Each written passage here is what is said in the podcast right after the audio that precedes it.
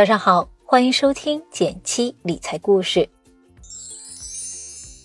牛年已经开始，大家的理财计划执行的还顺利吗？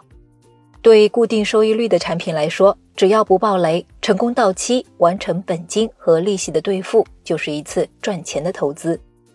然而，对非固定收益率的产品来说，常见的比如基金、股票等理财产品，还是可能存在着负收益率，也就是本金亏损的情况。你可能想说，我明白理财是一件长期的事，但这几天一直绿油油，心里还是会很难受。其实，投资这件事有赚有亏非常正常。如果亏损影响了你的生活，那说明你用来投资的本金出现了问题。什么意思呢？下面我就来详细讲一讲，大家也不妨跟着我从这个角度回顾一下自己的投资方式。我们普通人刚开始进行投资，第一件事就是确定自己拿出的资金是闲钱。或许你会说，这有什么好确定的？是不是闲钱，我还不知道吗？这里的闲钱不是说你现在不用的钱就是闲钱，它有一定的判断标准。有些朋友之所以在基金、股票跌了以后特别慌，很大一部分原因就是拿了错误的钱去投资。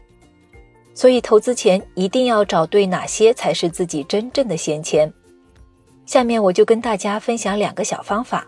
第一个方法十五十法则，这是一个相对粗糙但也非常方便快捷的方法。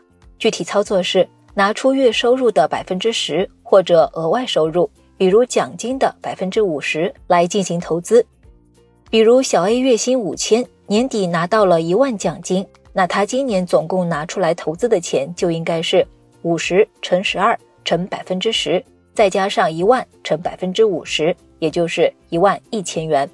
为什么要用百分之十和百分之五十这个比例呢？因为一般来说，这样算出来的钱不会对你的日常生活造成太大的影响。而这也是闲钱最重要的一个属性。第二个方法叫做三步减法规划。如果你已经积累了一定财富，也愿意花点时间理清自己的财务状况，这个方法可以更为细致的算出你的闲钱。第一步，减去日常的必要开支。如果你对每个月的日常开销心中有大概的计算方法，那不妨动动手指把它算出来。如果你毫无头绪，也没关系。两位马爸爸都帮我们记着账呢，可以查看一下支付宝、微信的账单。这部分的钱是从每月的新收入中减去的。第二步，减去五年的目标开支。这里需要减去的不仅是刚需的部分，也包含提高生活质量部分。比如，一年后想去领略南非风光的旅行，三年后让你说走就走的私家车定金，五年后和那个他一起居住的温馨小窝首付等等。当然，这里不是说要一口气扣掉这些钱，不然也不叫目标开支了，而是把它拆分成每个月需要扣掉的钱。举个简单的例子，假设你一年内想买一台新电脑，预算六千元，那每个月就要扣掉五百块。这五百是怎么确定的呢？思路是这样的：先确定要实现的目标需要多少钱，再想清楚准备多久完成目标，然后。再拆解成每个月需要扣除的金额。第三步，减去必要的应急资金。应急资金的重要作用就是应对突发状况，一般由三到六个月的生活开支构成。每个月生活开支的数目，我们在第一步就算过了，大家按这个乘三到六倍就可以了。这部分钱是为了在失去稳定收入来源时维持我们的正常生活，比如去年的疫情。如果你没有这部分资金储备，大概率会被打个措手不及。这笔钱的安全性很重要，但也可以在备用的同时增一点值，比如放在货币基金这类低风险活期理财中，保证安全也方便取用。这部分的钱是从存款中减去的，如果没有存款，要至少存满这份应急资金才开始攒闲钱。到这里呢，找出闲钱的两个方法就讲完了。如果大家有记得不清楚的地方，可以看一下音频下方文字区的内容。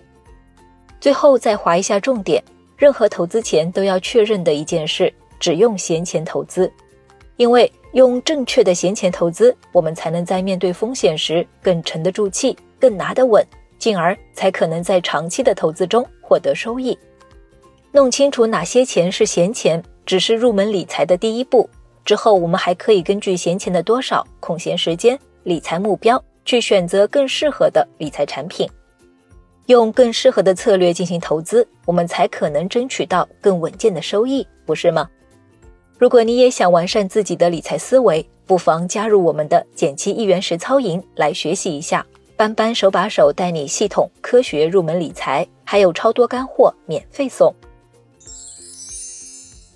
好了，今天的分享就是这些。有任何疑问，欢迎在评论区与我交流。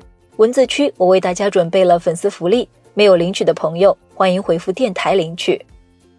小白学理财，欢迎订阅我的电台，每周一到周五，简七与你不见不散。拜拜。